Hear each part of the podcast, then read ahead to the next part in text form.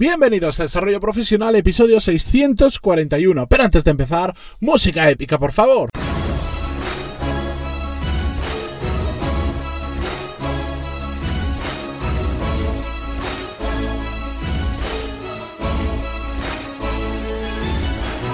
Muy buenos días a todos, bienvenidos un viernes más a Desarrollo Profesional, el podcast donde ya sabéis más que de sobra que hablamos sobre todas las técnicas, habilidades, estrategias y trucos necesarios para mejorar cada día en nuestro trabajo.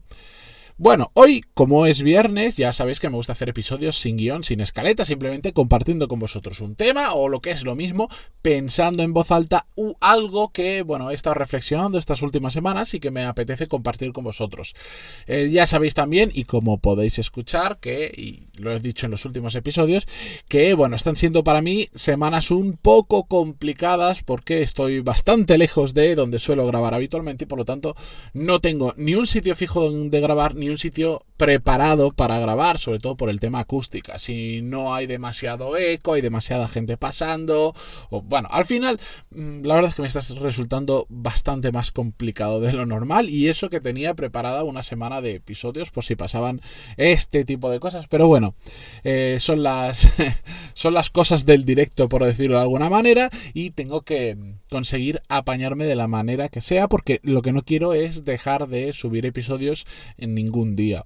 Como sé que, bueno, los que lleváis mucho tiempo ahí, me perdonáis que hayan algunos episodios donde no se escuche tan bien, yo sigo a mi ritmo porque es que la gente siempre me pregunta, hacemos un paréntesis, ¿cómo puede ser que tengas un tema para cada día? De verdad, si vierais la hoja de cálculo, que es donde yo me apunto posibles ideas de temas, etcétera, etcétera, que tengo con la lista de cosas que me he ido apuntando, os asustaríais. Porque claro, cuando alguien me dice, bueno, ¿tú qué haces tal? Le cuento, tengo un podcast, y grabo mucho, y entonces se llevan una sorpresa. Y es que bueno, prácticamente a todo el mundo que se lo digo me dice, ¿cómo puedes llevar 600 y pico episodios? ¿Cómo puedes tener tema para tanto? Y lo que no sabes es todos los temas que me quedan. Así que lo peor sería parar un par de semanas, que yo sí que iría bastante más tranquilo, sinceramente, y sobre todo más cómodo, porque este mismo episodio es la creo que cuarta vez que lo intento empezar a grabar, porque si no me interrumpen, se para la grabación porque se desconecta un cable. Bueno, muchas historias que no os voy a aburrir con ellas, y vamos ya al tema de hoy. Hoy quiero reflexionar sobre algo que estuve comentando hace muy poco con un amigo que acababa de cambiar de puesto a una empresa bastante grande y venía de otra, creo que incluso más grande. La cuestión es que estaba en parte decepcionado por su cambio laboral. ¿Por qué? Porque bueno, lo que pasa en muchas ocasiones, que te dicen unas cosas durante las entrevistas y después te incorporas a trabajar y no te dan las mismas responsabilidades que habías comentado en la entrevista, o no es exactamente igual como te lo habían pintado. ¿Y qué pasó? Que a esta persona las entrevistas se lo pintaron como si fuera a entrar a la empresa número uno a nivel de gestión, de management, de cuidado de los empleados, etcétera, etcétera. Y cuando ha entrado, pues ha visto que la realidad es bastante distinta. Aún así, bueno, él me fue comentando detalles y yo siempre le digo, no te quejes porque las cosas que me estás contando las hacen en pocas empresas, en tema de cuidado del personal, de no tener horarios, de un montón de servicios que tienen dentro de la empresa que están incluidos y que puedes hacer uso de ellos.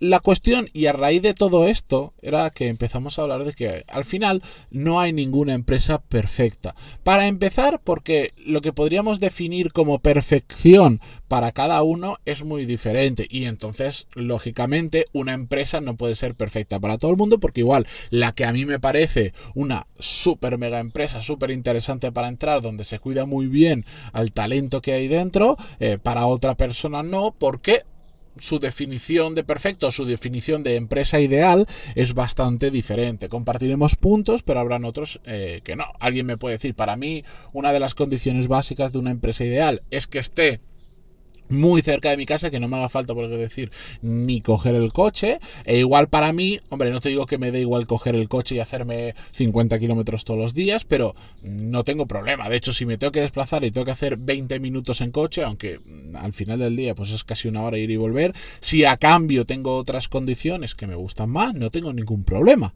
Oye, que si me pilla mejor cerca de casa, vale, pero tenemos que entender que ninguna empresa es perfecta, que no va a tener el 100% de lo que a nosotros nos gustaría, y también porque eso que a nosotros nos gustaría y que la hace ideal o perfecta va cambiando con el tiempo. Ahora podemos estar en una empresa en la que estamos muy a gusto, tanto a nivel profesional como a nivel personal, compañeros, etcétera, etcétera.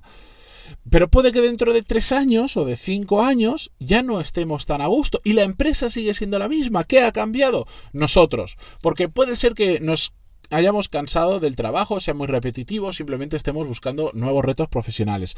También puede ser que nuestra situación familiar haya cambiado y en lugar de tener un hijo tenemos 3 y nos requiere más tiempo, o no tenemos ningún hijo y tenemos alguno y por lo tanto pues igual eso que antes era no tienes horarios pero trabaja mucho a tu ritmo, pero trabaja mucho, pues igual ahora con niños pues ya no es tan fácil, o miles de circunstancias en nuestra vida que simplemente pueden cambiar y que hacen que aquello que funcionaba muy bien ya no funcione tanto.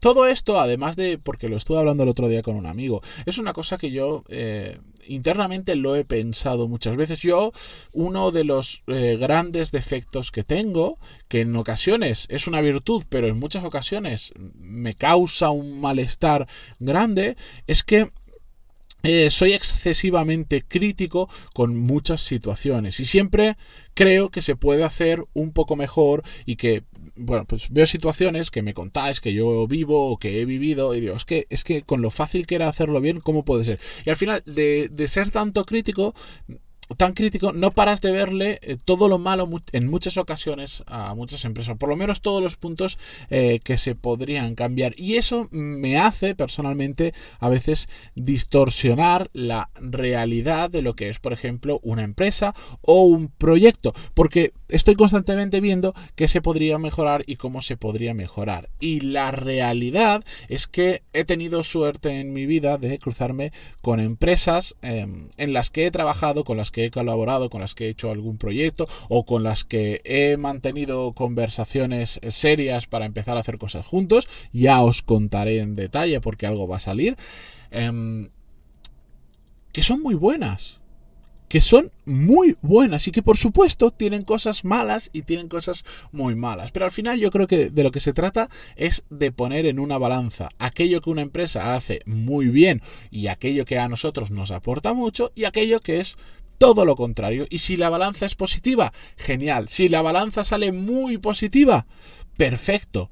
Pero siempre en el lado de las cosas malas van a haber 2, 3 o 20 cosas que no nos gusten. Y tenemos que aprender a convivir con ellas en el sentido en el que después hay muchas otras buenas que lo tienen que compensar. Lo que no podemos hacer es meternos en una empresa donde las cosas malas tienen más pesos que las cosas buenas. Es así de fácil. A veces no podemos elegir, temporalmente tenemos que estar ahí, pero siempre que podamos, en cualquier momento de nuestra vida que estemos buscando un nuevo trabajo o lo que sea, bueno, dentro del poder de decisión que tengamos, porque yo lo entiendo, hay situaciones complicadas que dices, o me meto aquí e empiezo a ingresar, o voy a tener un problema financiero grave, igual tengo una familia que mantener, lo que sea. Cierto, eso, hay situaciones en las que pues se escapa un poco más de nuestras manos, pero siempre que podamos tenemos que pensar cuáles son esos puntos a favor de la empresa, cuáles son esos puntos negativos de la empresa, entendiendo de que una empresa jamás va a ser la ideal, jamás va a ser la perfecta. Incluso aquellas que nos pintan, nos venden como perfectas, no lo son. Yo por ejemplo, conozco una persona que trabajó en una gran multinacional que se dedica a la búsqueda en internet, no sé si os hacéis una idea de quién es.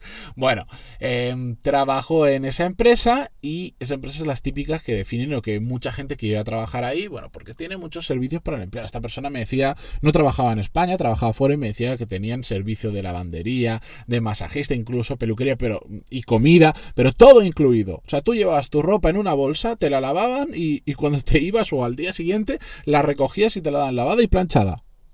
Ibas, te cortabas el pelo cuando querías, tenías un problema de espalda, cogías hora con el fisio que había interno y lo que sea. Claro, todo esto nos lo pintan así, con buen sueldo, sin horarios, tal, y todo parece muy bonito, pero después hablabas con esta persona, y creo que lo he comentado en alguna ocasión, y que te decía, todo eso está muy bien, pero ¿qué provoca? Que al final vivas ahí, que al final tu vida solo sea estar en ese edificio. Hay gente que le gusta mucho, a mí no me gusta. A mí me gusta salir a la calle y cruzar la acera para tener que ir al peluquero o irme a otro sitio. Que nadie te obliga a estar ahí. Lo que pasa es que tienes tantas facilidades que al final terminas metido en ese ecosistema y no sales de ahí. Y todos tus amigos son compañeros de trabajo. ¿Por qué? Porque te pasas prácticamente todo el día, menos el tiempo que te vas a casa a dormir ahí, porque incluso hasta podías hacer deporte, etcétera, etcétera. Entonces, dice, vives en una burbuja irreal, con gente que solo está ahí y bueno, esta persona al final se terminó yendo de la empresa porque tenía un coste de oportunidad alto por las cosas que podía hacer y también porque no le gustaba ese tipo de rollo. Y esto os estoy hablando de una super mega empresa que paga muy bien, que da muchos beneficios a sus empleados, para que veáis. Aún así, hay personas que consideran que esa no era el tipo de empresa en la que quería trabajar. Y de hecho ahora está en una empresa mucho más pequeñita, que no cobra ese sueldo, que no tiene todas esas ventajas y es perfectamente feliz porque tiene otras cosas, como por ejemplo puede estar con su familia porque no necesita estar prácticamente 24 horas metido en la misma oficina. Y bien, con todos estos ejemplos lo vamos a dejar por ahí. Sé que queréis descansar, sé que queréis recargar las pilas. Yo tengo este fin de semana que pretendía descansar de todo este proceso de mudanza en el que estoy. Tengo algún compromiso que otro, así que bueno, va a ser complicado, pero bueno, yo voy a tratar de recargar las pilas lo mismo que vosotros. Y si no, me toca, ¿habéis? Cuando hablo muchas veces de hay momentos de nuestra carrera profesional donde tenemos que empujar más que nunca porque queremos conseguir algo y es el momento, pues ahora mismo para mí es uno de esos momentos y tengo que apretar a muerte. De hecho, estoy apretando a muerte. Me está pasando factura poco a poco, pero por ahora lo tengo bastante controlado, cosa que hablaremos la semana que viene sobre el tema de quemarse trabajando o burnout, muy interesante a través de un caso además. Y nada, no me enrollo más, que las condiciones en las que estoy grabando la verdad es que son completamente complicadas, vamos a dejarlo ahí.